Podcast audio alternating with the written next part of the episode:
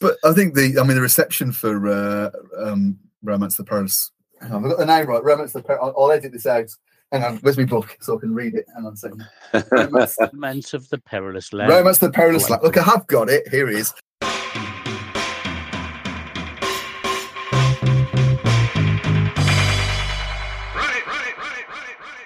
Hi, this is Steve, aka at Allanthar on Twitter, and here are some more of my gaming vexes.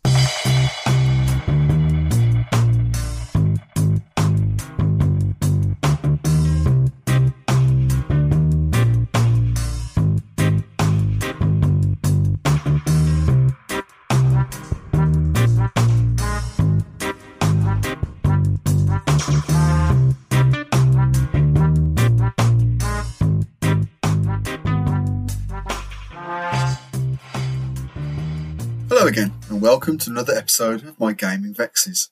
Although this podcast is mainly intended to document my ongoing mission to run or at least play all of the games that I've purchased in hard copy, PDFs don't count. I'm not entirely off my rocker. This time we've got something a little bit different. Dedicated listeners will know we're sometimes able to con, um, I mean convince, otherwise reputable gaming luminaries onto the show to talk about their games. In episode 8, we spoke to Paul Baldowski about his then upcoming D-Sanction Kickstarter. And in episode 11, Paul Mitchener joined us to give a taste of his Out of the Ashes game. Episode 13 saw us chatting with Grant Howitt about Spire, a game which had become a fast podcast favourite over the preceding few months. Evidently, he hadn't scared Paul Mitchener off, as episode 19 saw him return, this time in the company of Becky Annison, who came along to tell us about the fantastic Werewolves of Britain supplement for Paul's Liminal RPG.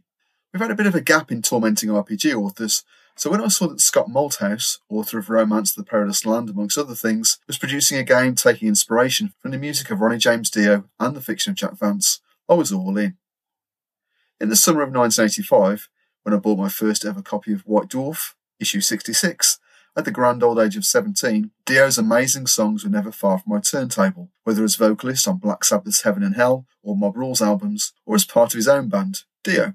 On the same holiday to the Forest of Dean that I bought that first issue of White Dwarf, I also purchased Vance's Cugel the Clever, kicking off a fascination with the dying earth that has never left me. So, I'm really thrilled to be joined by Scott on this episode to talk about his game Stargazer, as well as other aspects of his gaming life. Scott is also ably tormented by fellow Dio fan Sam and amused, or should that be bemused, non-metalheads Neil and Dave. Thanks again, chaps, as always. Before we get into that, though, we've had another review on that iTunes. It's been said in other podcasts, but it really does mean a lot when a podcaster receives some positive feedback on what they're doing. Rather than read the review out myself, though, I asked our reviewer onto the show. Take it away, Mike. Hi, this is Mikey Demon Samurai. You'll find me on Twitter at HP Demon Samurai. Uh, I, I really love this podcast. Its format to me feels like that venerable British institution match of the day. It's got everything highlights, deep analysis, commentary by a collection of the learned elder grognard community. Sometimes there'll be segments of play, they'll look at system strengths and weaknesses, and the whole thing is moderated by our most reasonable presenter, Steve Orlanthar himself. And the whole thing comes complete with a pleasant collection of regional accents. One of the things I also like about the podcast is he doesn't tie it to a monthly release date. It seems to come out haphazardly when he's got something to say or when he's got something to share. And I, kind of really like that kind of little detail. So whatever you're doing, Steve, just keep doing it, and uh, I really enjoy it. Thanks very much. Thanks for the kind words, Mike. I particularly like that you've managed to turn my uh, eclectic release schedule into a positive. As they say, it's not a bug, it's a feature. Finally, before we dive into the discussion with Scott, we've had some feedback on episode 26, where we covered our experiences with the Red Market RPG. Hi, Steve. It's uh, Graham Kinniber here. Um, I'm possibly known to some of your uh, listeners as um, as Kenny Graham on some of the gaming forums we would mutually frequent. Anyway, I noticed that there'd been um, no voice contributions to the podcast recently, um, so I thought I'd put that right and um, send some of my uh, sort of random thoughts, uh, observations uh, on red markets, which was the subject of uh, uh, certainly the last um, podcast I, um, I, listened to. Um, I was uh, definitely intrigued to hear that you were going to be covering the game. Um, A because uh, uh, I like I like my horror and uh, I like zombies as a as a subgenre of horror. So it's always interesting to see how RPGs um, approach uh, approach zombies uh, as a genre, or, or perhaps should I say casualties in this case. And um, uh, also, I was aware of Caleb Stokes as an author. Um, particularly through his um, uh, reputation within the Delta community. Um, Caleb uh, has written um, at least one scenario, and I believe there's a there's a forthcoming campaign coming out. But certainly, the scenario that's, that he's published, um, Lover in Ice, uh, enjoys a, a, sort of fragrant reputation as being one of the, the nastier scenarios, even by Delta Green standards. So I was certainly intrigued to see how he would handle uh, the zombie genre. Well, um, sort of long story short, I definitely enjoyed the, the episode. I was really intrigued um, to learn what I did about red markets, and um, so much so that, as you know, I ended up uh, joining the game. You decided to run at the recent uh, Grogmeet um, Con event in Manchester. Um, so between listening to your podcast and uh, getting to play in that scenario, uh, I certainly got a, a great feel for um, for red markets. Um, I take the point that perhaps uh, some of the systems and some of the overall feel of the game might not uh, emerge until you've played a sort of long campaign. But certainly, I felt as if I got a good insight into the game. Really enjoyed it, and, and want to thank you for that. So, um, uh, certainly intrigued by uh, red markets and um, interested in, in, perhaps learning more. Although I do know that um, at the minute it's quite hard to find a hard copy of the rules. So hopefully that's something they'll remedy in the near future. Um, one other thing um, I sort of learned, um, sort of researching researching this little contribution, was that Caleb um, uh, does seem to be fascinated by economics and perhaps how they can use to underpin the game. So uh, I noticed that on DriveThruRPG, he has um, a collection called um, No Security, and it's horror scenarios set in the Great Depression. So I think they'd be very sort of Call of Cthulhu um, adjacent or um, useful for games like Call of Cthulhu or Trail of Cthulhu. Um, I think they're they're, they're systemless, but um, the overall themes to be the overall theme seems to be set in the Great Depression and the this um, the economic bite of that um, underpinning the, the horror of the scenarios. So I think I'll check those out. They sound they sound quite interesting. The other thing I'd note um, maybe is that uh, um, Caleb perhaps um, the term casualties um, rather than zombies for his game. He perhaps pinched the casualties from Delta Green as well because uh, part of the, the backdrop of that um, uh, had, um, I think it was either uh, Russians or Germans on the, the, Eastern Front in World War II, uh, referring to um, uh, reanimated corpses, shall we say, zombies, for want of a better term, as resuscitated casualties. So I wonder if Caleb's pinched that for red markets. Uh, and finally, I'm just wondering about the overall influence of red markets since it came out. Um, I was um, I was reading the Alien RPG uh, recently and, and, got to thinking about how they have made um, some resources um, quite important in that. So you've got the importance of air, food, power, and water as a resource, and um, uh, they're not just treated as sort of simple rations the way sort of other RPGs might.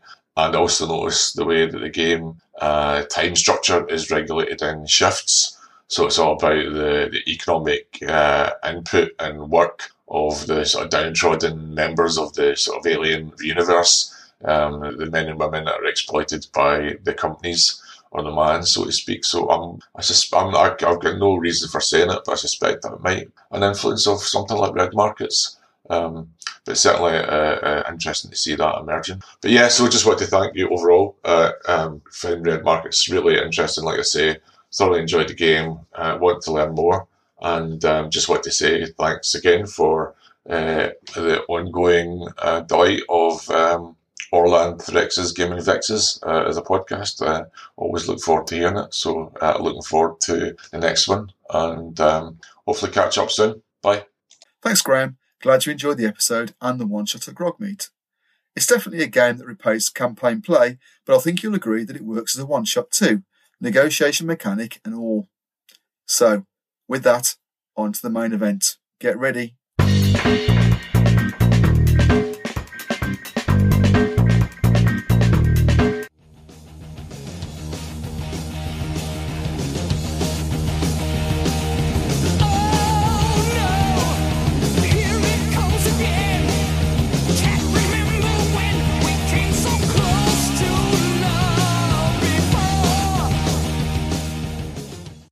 Thanks everyone for, for joining. So, Mm. do a quick round of introductions. So, Scott, do you want to tell us a little bit about who are you? Just we'll come to a bit more about your um oeuvre, body of work in a second. But what we'll go with, I like the accent. What we'll go with is um, Mm. who are you? What's your Twitter handle? And what's the most metal thing you've ever seen or done? So, Scott Malthouse. Uh, and I'm at uh, Trollish Delver on Twitter. And uh, I don't know, the, the most metal thing I've seen is, I mean, I mean, I've been to a lot of metal shows, lots, lots of festivals and things, but it's it's still always going to have to be any Iron Maiden gig. They might not even call themselves metal, really. It's more kind of, I guess, hard rock, but it is. I think the particularly the last show that they did with the flamethrowers and yeah, it's great. uh, it might be controversial. I think they, they verge on prog with some of their albums, to be honest. They, they, they do, yeah. Yeah. Anyway, there you go. All right. So Iron Maiden, the most metal. Okay. Sam. Hello, Sam. Sam Zero Veil on Twitter. Most metal thing I've ever done was uh, I went to Castle Donington Monsters of Rock 1983. Monsters of Rock. Monsters of. Rock. That was uh, a couple of mates. I was age 16, just out of secondary school. Uh, we went to see, I said we went to see Dio, but uh, uh, Whitesnake were headlining that year, which was classy. Um, Twisted Sister, Diamond Head, who else? ZZ Top and Meatloaf were on the bill. I didn't see Meatloaf, but that's the most metal thing I remember. I remember the most metal thing was being hit by bottles of piss that were flying around. yeah, that's uh, that's that's a thing that happens. Uh, Dave Patterson, uh, at Dave Patters on Twitter. Uh, the most metal thing I've ever done. Uh, it's not quite metal, I don't think, but I went to one of my first gigs I ever went to was the Anti Nowhere League in the Angel Rooms in Tunbridge, which was clearly like Madison Square Gardens, really. And I uh, I slipped over in a pool of fl- phlegm that they'd been gobbing at the uh, at the band all night, and uh, thought I was going to get trampled to death with about seven foot tall black fellow with a massive green Mohican picked me up, dusted me off, and sort of pushed me on my way. That was it. On your way, son. Yeah, I imagine Anti Nowhere League were pretty. um That was pretty brutal. I Loud. can imagine. Yes, I can imagine. Absolutely. Yeah. Now, and and uh, similar to Sam, the piss flowed frequently Hmm. uh, into bottles and jars and got thrown over the head. Yeah. Yeah, enough about our problems as aging men. So there you go. Right. Anyway, so Neil, what about you? Uh, I, I'm guessing I'm. I may be the least metal. Uh, I don't know. I, I, I was going to say uh, falling flat on my face drunk. I thought that was pretty metal thing to do once, but uh, probably music wise. So I, I do quite like Led Zeppelin. I'm, I'm I say I'm not a ma- massive metal fan at all, but like Led Zeppelin a lot. Uh, and I saw Robert Plant once. the weird thing was it was a, a, it was actually at a folk festival, so uh, that that probably detracts from the metalness of it, I imagine. But he was really good. Another Go one. Yeah, go on. I was Roger Daltrey's paperboy. That's that's that's fair. Yeah. Well, you know, we'll, we'll go with Oh. that. They're pretty good as well. The Who, we like Who? them. But uh, the most metal thing I've ever done. So, like you, Scott, went to loads of uh, metal gigs, but probably not so much for the last sort of four or five years. But I went to see a band called. um I went to JB's in Dudley, which is like used to be a sort of real rock place. And I went to see a band called Wolf. Anyway, I pulled about the back, and uh, they, they were always pretty hot on parking around there. So I went wandering around the back of JB's in Dudley and sort of opened fire door opened it up and I saw these guys sitting there, just they're just like metalheads like everybody else. And I said, uh, "You got any any change to parking?" And they said, uh, "These these guys said, "Ooh, yes," in a Swedish accent, which I'm going to try and do. Um, they said, they said, they said, "Here, here's the here's the cash. Don't worry about the giving us the change." I went, "Oh, very nice," and went off. Anyway, when I turned up, it's actually the band that I'd borrowed the money off to park to go and see them. So and they were great, actually. They were great. Sorry, 2009. All right, These all a bit sort of like geriatric reminiscences. yeah, pretty much. How geriatric metal are you? do, do, you thi- do you think he just felt sorry for you, Steve? Was, Probably. Was that, was that it? Probably, You know? yeah. Because my, my hairline was pretty much like it is now, which is uh, non-existent. So, but I'm I'm here Oh, on the he must have- inside, so that counts. You must have a condition. Let's be nice to him. Let's be nice to. him. Yeah, it's not the first or the last time that's been said either. Okay, all right. So, Scott, so over to you now. So, a little bit about maybe about your your history with tabletop role playing games. We've Mhm. established your, your your metal credentials, and yeah, a little bit about the sort of stuff that you've you've been written, and then we'll we'll move on to Stargazer. So, when did you first start playing? Oh, um, I, I mean, I guess probably fighting fantasy. I guess if you can kind of call it that. Yeah. Role, solo role playing, I guess. You know, when I, I mean, th- those were when I was in school. That they, they had those on kind of the the bookshelves, and you know, would take those out. But I think properly it would be third edition D and D. Uh, when that first came out, I was kind of playing that as well as the uh the kind of the black box, like the basic black box as well. Um, which was weird to play both of them at this kind of the same time because they were so so different, especially to my young mind. I, Yeah, I had no idea what I was doing, so I kind of got into that, and then uh, you know played sort of f- fourth, fourth edition D and D, and then kind of got caught up in lots of different uh, games, starting with a lot of the D20 games, Spycraft and uh, Star Wars D20 and, and, and things like that, and kind of brought, kind of expanded a little bit out from there. Really, um, So definitely got after into it. Yeah, got into it around the time of the D20 explosion when there were just zillions of books Ju- being produced. just a million books a day, um, which is probably not too dissimilar to what's happening now, to be honest, uh, Yeah. apart from PDFs. Um, but I, I started putting stuff out back in 2011. Uh, my Okay. first. My first thing was for uh, it was a Little Adventure for Tunnels and Trolls. That then kind of led me to just putting out my first little system. Uh, this Mhm. was, I think, I mean, I, I don't think it was before drive through. I think it was around the time that drive through was just kind of started to get, you know, relatively no- noted, I guess. So I put a game out called USR, Unbelievably mm-hmm. Simple Role Playing, on a site called uh, 1000 Typewriters, 1000 Monkeys. Um, Yeah, I, but saw, I saw Neil recognise that when you talked about unbelievably simple role playing, so I could see a bit of a nod there. yeah um and and then you know some people kind of commented on on that side and said oh, i quite like this oh that's quite gratifying and and i I was just kind of putting bits and pieces out on on on drive through really and then Mm. um yeah it kind of it kind of took off from there i, I ended up um, doing bits for uh putting a book out for osprey games uh Yep. romance of Perilous land That's right. That's the first time I sort of became aware of you as a as an author. Hey. In fact, Dave's holding it up. and I've got my copy over here is on the shelf, so there we go. it's on, it's on the to be played pile. I haven't got round to it, unfortunately. so th- that was uh, you know that was that was amazing. That was after kind of putting out uh, Quill, uh, kind of a solo role playing game. But this this was a little bit back when that wasn't necessarily much of a thing. It's just uh, 2016 January. Yeah, it, it, I think it was a it was something that was a little bit of a, a novelty for people. I think if you look at say Itch now or Mm, or Drive Through, there are there are hundreds of them, and it's great Lots and lots. so many uh, uh, kind of amazing, innovative games out there, and but I I just kind of happened to be early on. I think I think Mm. I, I mentioned this on on Twitter a few a few weeks ago. I think I don't necessarily think uh, something like Quill would necessarily get a look in now because it's I mean for for what it is, it is fairly basic. It's you Mm. know compared to some of the wild ideas that are going on now, it's not as novel, I guess. But so yeah, I, I kind of Os- Osprey.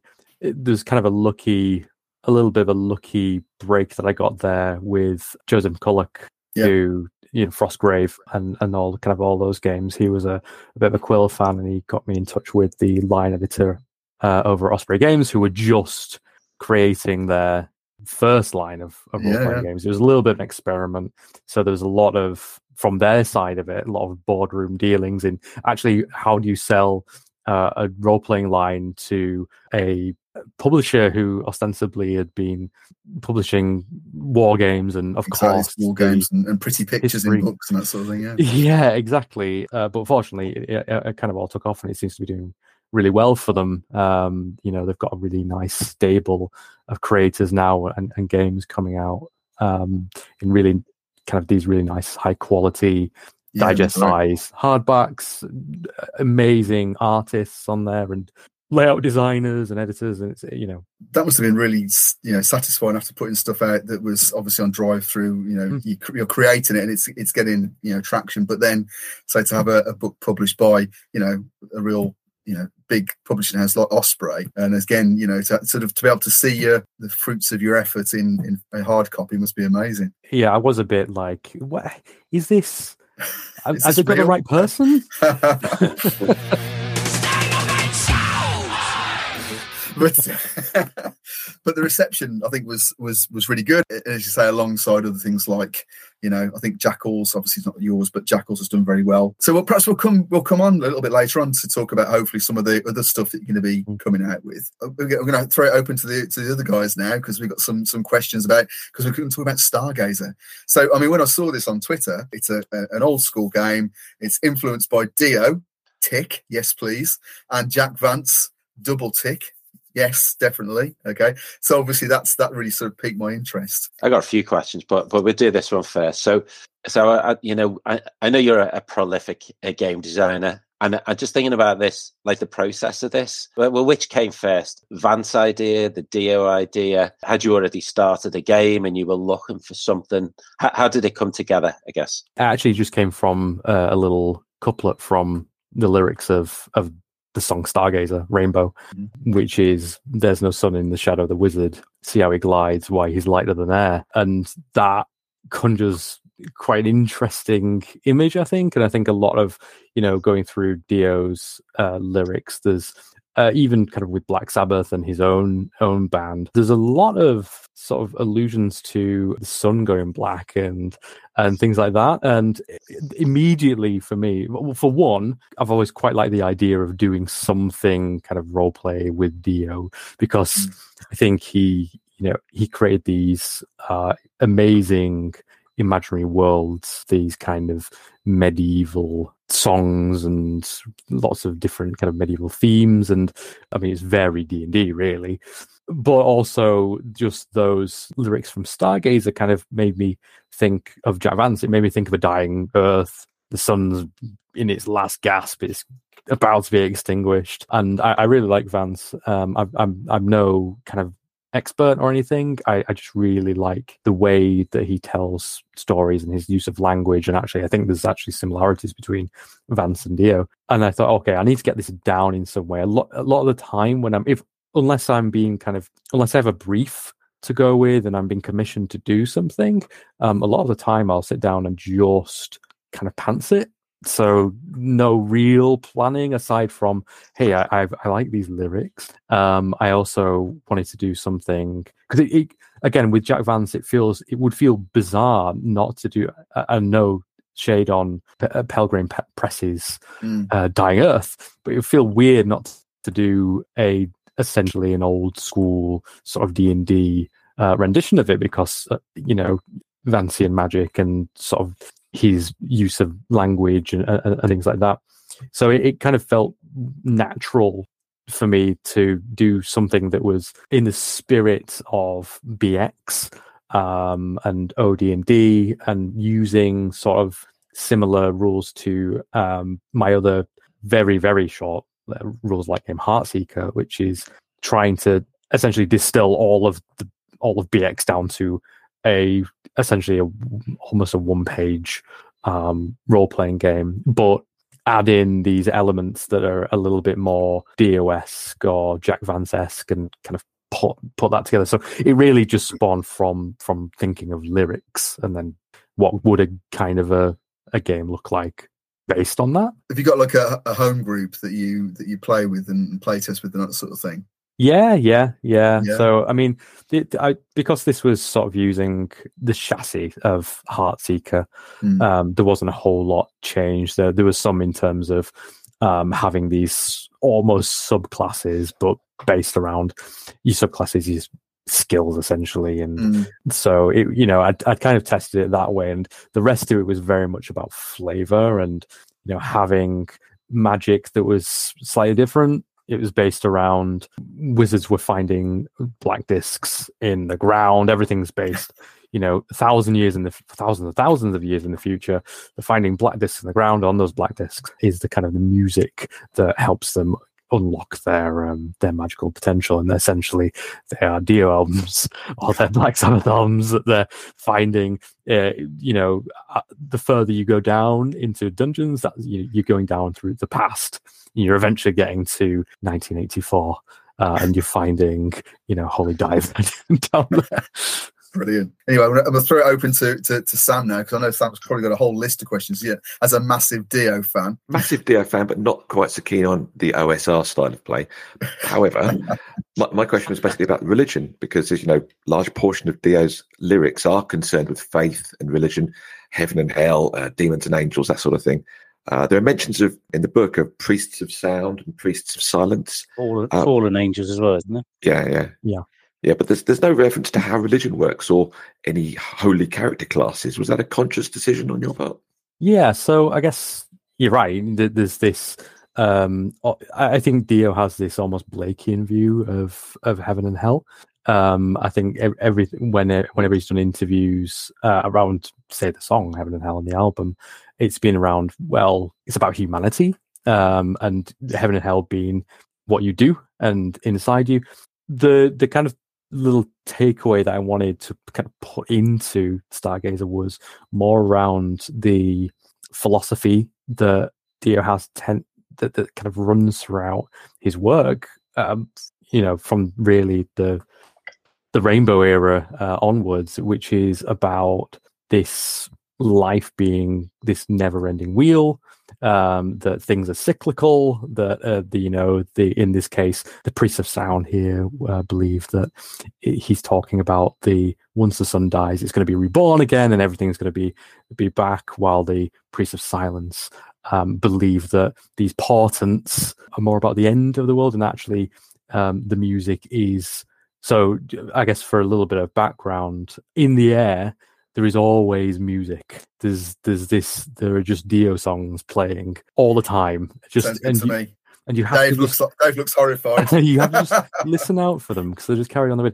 Um, and and uh, different sects have taken portents of those, uh, and the priests of silence are, are more about well, this they believe that this is actually ending the world. So, yeah, it's it's more about the the kind of life being this never-ending wheel philosophy that he he does include in a lot of his his lyrics and his work. Absolutely, there's a lot of that. This is Mm. all, all in the settings section of the the Stargazer book, but that's only one page. I, I, I could have done with 20, 30 pages of that extra stuff.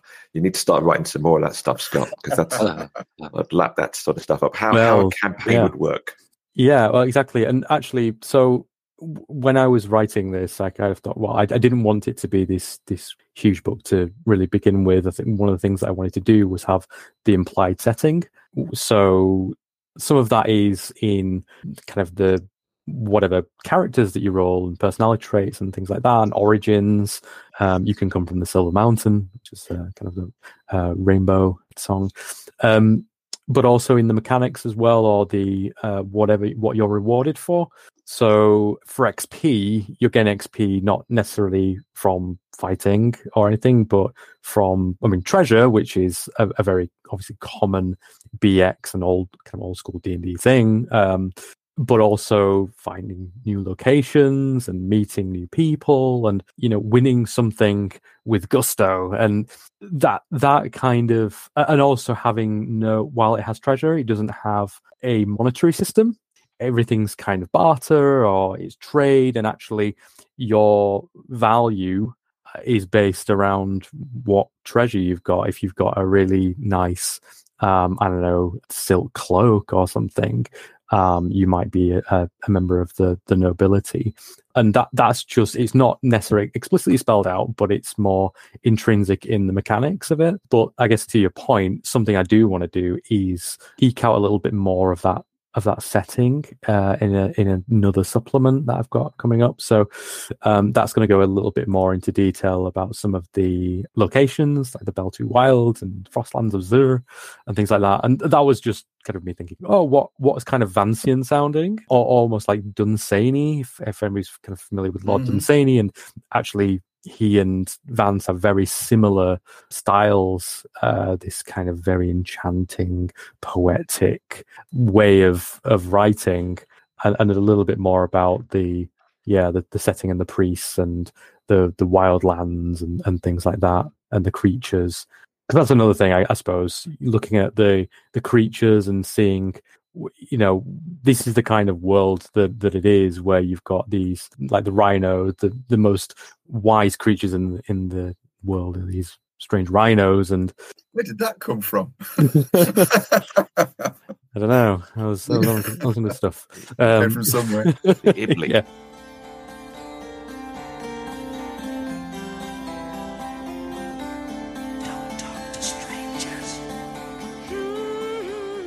So I I was was interested to know sort of why why have, did you chosen? I guess you've answered some of it, some of the answers that you've given to those. But why did you choose somebody like Dio as opposed to you know someone possibly a little bit more aligned to fantasy like Jethro Tull or uh, or indeed Steps?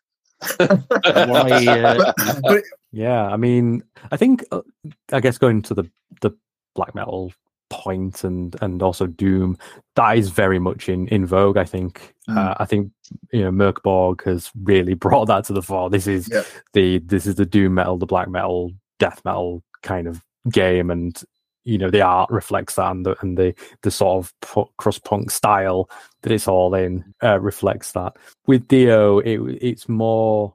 I, I suppose it's it is more about those lyrics and his, as I say, he. I, I think his world that he creates just resonates really well with Jack Vance and also kind of other Dying Earth like um, Gene Wolfe and Mm. uh, and also just general pulp as well, like pulp fantasy. It's it's not. I think maybe Jethro. I, I've I've not. I've I think I've only listened to Aqualung really uh, from Jethro. Tull. you should Um, listen to Broadsword and the Beast.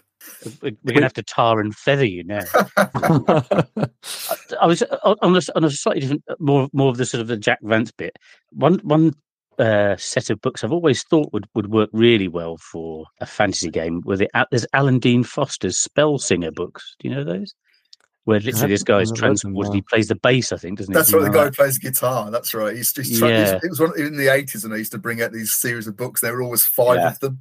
So the Alan Dean Foster one was was a set of five, and, and the, the guy was transported to a, another planet, another world, and he was he had his guitar. So he basically played a metal guitar, and it sort of you know it generated magic. So that. I thought that would have worked quite well, but that Yeah, that would. the, the the problem with it is, wa- wa- wa- wasn't it a world full of anthropomorphic animals? yes, it was. yeah, yeah, yeah. Yeah. So it So, might have so been there- a touch touch twee. yeah, Yeah, just a put bit. off now. yeah. Yeah, good. The one thing I do really like about it is it's incredibly compact, and you know, literally one read through, bump, you're away.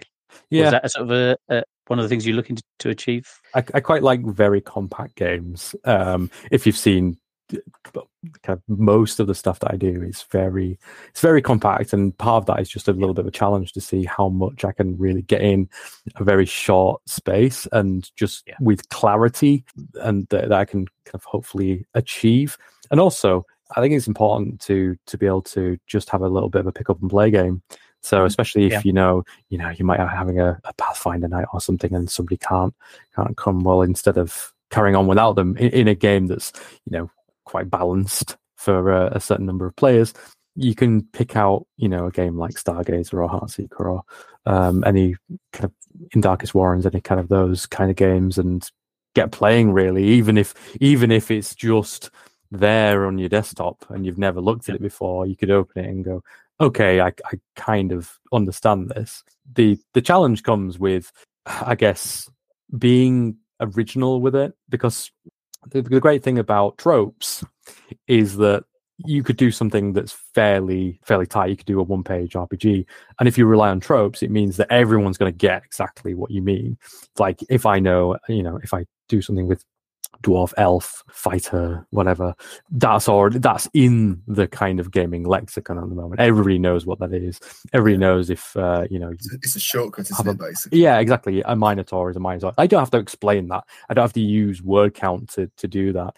So it makes it a little bit more challenging, I think, to do something that's really original. But I think the kind of the, the way around this uh, in this case is that, well, you know, for people who know Dio, automatically they kind of they they they kind of understand or Jack Vance. They might understand the the that kind of world and that feel. But whereas you know, I think anybody coming to this who may not know uh, Dio, then hopefully they can get something out of it in that it's a, a slightly weird little game with just some strange little ideas. Is it the sort of games that you like? You prefer to play the sort of the more simple ones, or do you like the sort of slightly more involved, crunchy type stuff? Uh, I like all flavors of the ice cream. Um, I like, yeah, I really, I, I like playing kind of these pick up very rules like games and, and getting games of those. Something that you can be very fluid with, that you can make up rulings on the spot, and th- those some of the best games I think um, that I've ever had have come from those kind of kind of games. Um, but I mean, my I've been playing Pathfinder for well well over a decade now, and Yeah. you know play Pathfinder Second Edition as the the sort of our main game. Um, the the the guy who we've been playing with for over a decade, he's created Pathbuilder, which is now a very sort of well thought of character creation app. Um, Okay. Uh, and I, I really, I, I really like the kind of the crunch as well. I, I like Mhm. kind of getting into the weeds of things, and as long as it's not, as long as it doesn't have lots of different subsystems that kind of don't make sense, I think that's where things start to fall apart. You can be elegant, and you can, but you can have a lot of heft to your rules. You can have lots of rules, but as long as they work together and and it's elegant, then that's that's great. I think Pathfinder Second Edition for me does that. Uh, and uh, you know, there's there's quite a few other games like Against the Dark Master. Um, I really love. as You've been a- writing for that, haven't you? Yeah. against the yeah, and and you know, I never really play. I, you know, I I had Middle Earth role playing. Uh, I, I got kind of Oh, into that a now while you're ago, and talking. and, and but that and that is you know it's quite i mean it's not as crunchy as Rolemaster but he's still you know pretty uh pretty Mm. tough going i think but i think the way that against the dark master works is they've they've kept that heft to it but they've made it a little more elegant and maybe borrowed a few more mechanics from other games bit, haven't and- Yeah. yeah it's a little bit it's a little bit more up to date a little bit more polished i think Yeah, and probably a lot easier to play over a, a, a virtual tabletop because Foundry have got a decent system for Against the Dark Master, which Yeah, oh, looks yeah. pretty, uh, pretty good. So yeah, yeah, it does yeah it's a massive tome as well it is. It's lovely. Mm. it's on my shelf. yeah, again on the list to be played. Of, of course, it's on your shelf. Steve. You can see where his shelf's just bowing down. That's where it is. That's what it is. Exactly. At the end. It's on the end. I've got a quick question. Um, I, I know dragons and rainbows are mentioned a huge amount in in his lyrics. Um, I was surprised there wasn't a dragon in the creature section. Why did Yeah. you leave dragons out? I, d- I just kind of And thought- circles and rings and dragons and kings. yeah, I did. I did think, hmm, should I put a dragon in it?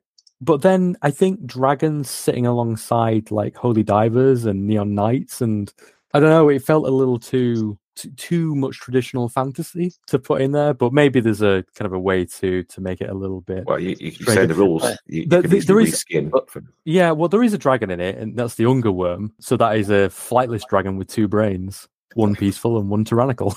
Yeah. I mean, I mean, the other option is just go and pick up a copy of BX D and D or any other D Uh, and D that have a million dragons in. yeah. so, so well, this is the other thing uh, as well, uh, and the reason, kind of, uh, another reason why it's, such a, I guess, this compact game is that it's you can use it with BX just str- straight off the bat, so you can just pull in. You know, I mean, my preferred BX is is Old School Essentials, um, and you know, you can just pick out anything from Old School Essentials and give it a weird name, and maybe give it some strange little uh, extra wings or proboscises or or something, and is you know, Bob's your uncle. You've got a strange new creature. I, I wanted to ask about mentioned before a prolific great game designer, and, and I know like I've never had any inclination to to write a game because I, I know there's so many other people do it better than me. But I just wonder, like, where does that come from? You know, I, I like I've been Twitter Saturday afternoon, and you'll be like, "It's raining outside. I'm bored. I'm going to write a game," and I'm just thinking like. You know, where where does that come from? What what kind of what drives that? I guess. masochism. I think it's awful. Ryan games. Um, I don't know. I, I when I was, um, I mean, maybe sort of eight, nine, and just getting into uh, Warhammer, uh, and I was into Fighting Fantasy. Um, I had a little blue book, and in that I would just sort of make any kind of game. So it could be kind of card games or uh, like little ro- little role playing games that made absolutely no sense. So nothing much has changed there, to be honest. Um, That sounds like my GMing style. Adding stuff in that makes no sense. just whatever. It's just I don't know what it was. I really like doing that. You know, it was just quite fun just putting these little designs together. And I, I did one where um, I went to school and I had this uh, A3 piece of paper, and on that I kind of drew this like, world. And I asked my friend, I said, right. To a few of my friends, right? You've got sections of this world, and things are going to happen happen sort of throughout the week and we've got tables to roll on and, and things like that and you say where your little troops move and things like that and kind of almost like little war gamey type thing and i sort of enjoyed doing that um it was rubbish but really enjoyed doing it but one of the things it does is, is really relax me Mm. i just really like sitting down and writing um and thinking of little little mechanics my note uh i mean the, the best app ever is uh keep notes uh, on Yeah. on my little Android thing here, and uh, there there's a graveyard of of ideas and and and games and things, and often I'll I'll kind of start writing something and I'll just kill it because I'll get to the end of it, and there's so many half finished or fully finished games I've got that I just ah won't see the light of day. I just don't like them anymore. I'll get bored, just throw them out or uh, or whatever. Um, so sometimes it has to be that the fire of the moment that I've just got to right. Okay, I've got this idea in my head. I've got to get it down. I've got to get some friends together and we're going to play it a little bit, and then um, we'll kind of tweak it as we as we go. Really, um, but yeah, it's just uh, I don't know. It's a strange compulsion. I think that Yeah. I think it might be medical. Yeah, it's. I mean, it sounds like that's always since you first discovered games. That's always been with you. That that way of thinking, and and, Yeah. and you know that's that's just it's just like as you say, part of you, and it's it's it's probably will be until uh, yeah un, until the end, as it were.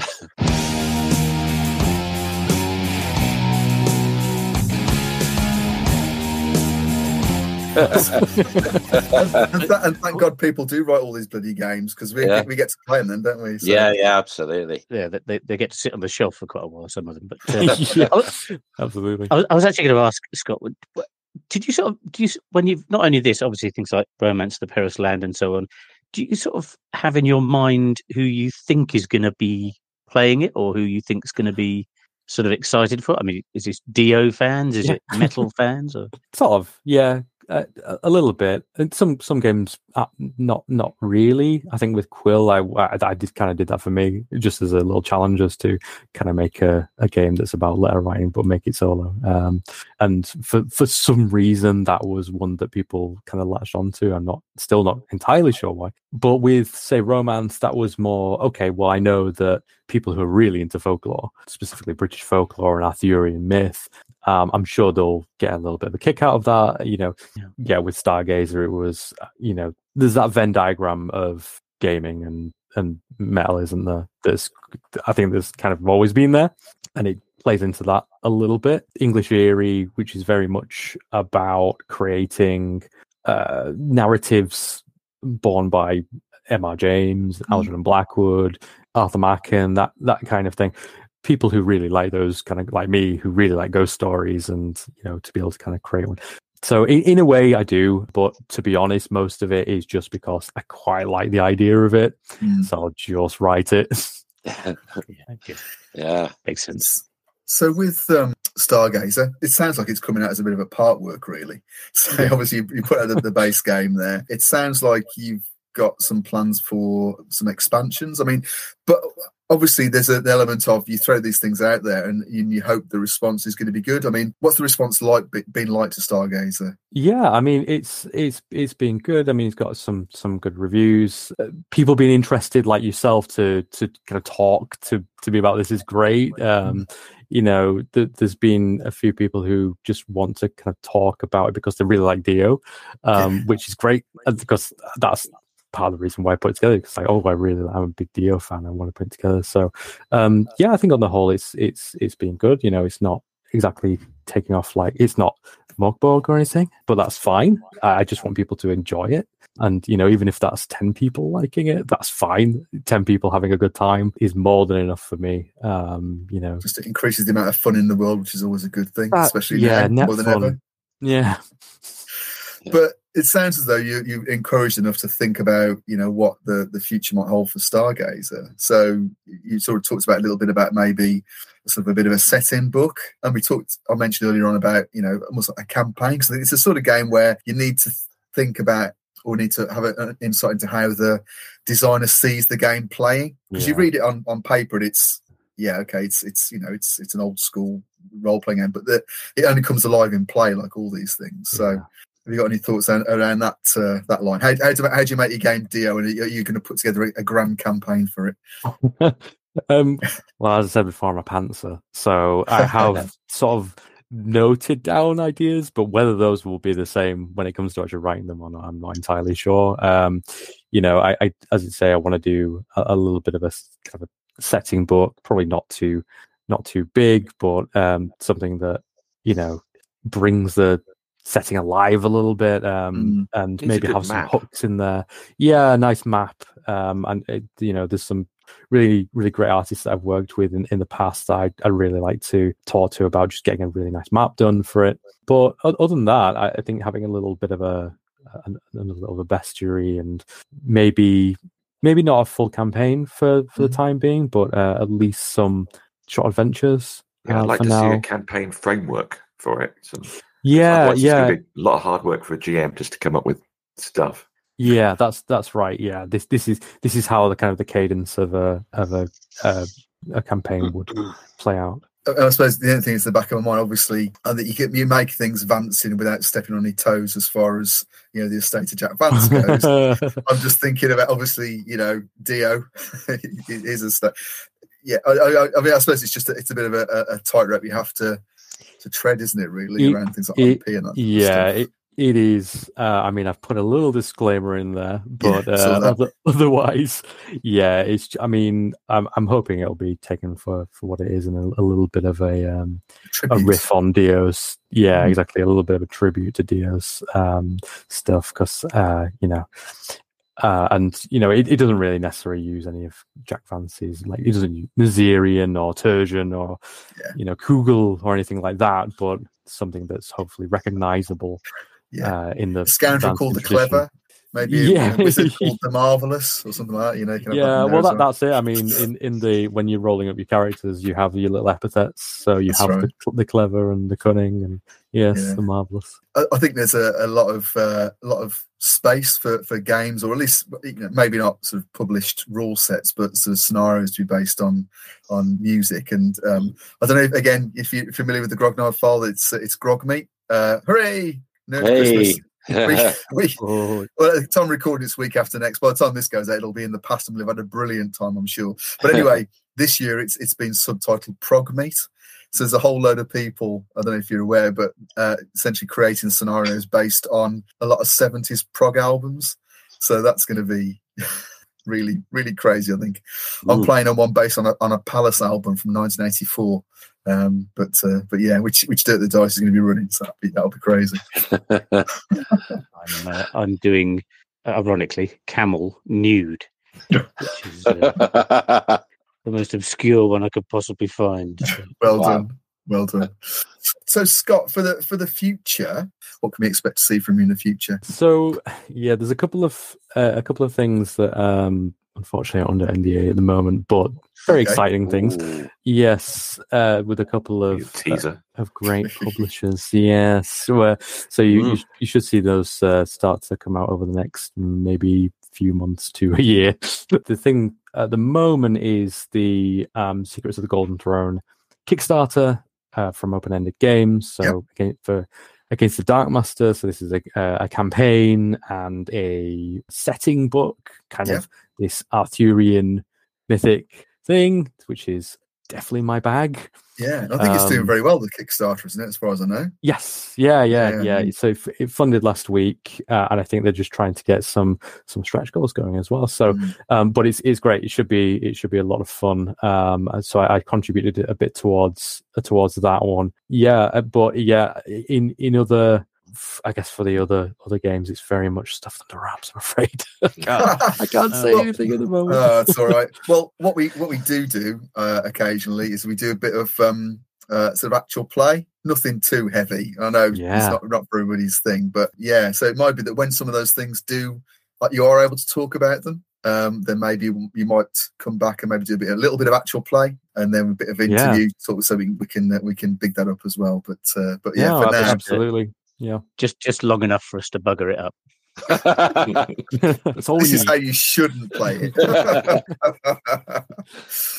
All right, Scott. Thanks very much for, for your time. So No, uh, yeah, you. so Stargazer, I'll, I'll put links in the uh, in the show notes too. Not that everyone everyone listens to this crap anyway, but you know if they did, they, they'll find it. Um, Yeah, you you said two million listeners. two million, yeah, maybe. That's Why just, am I here? that's just me listening to it over and over again on different devices. So.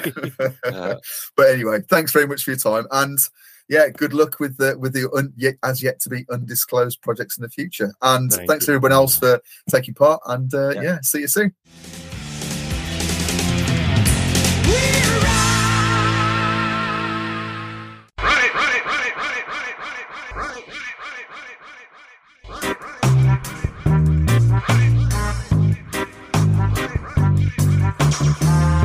Thanks for listening to another exploration of my gaming vexes.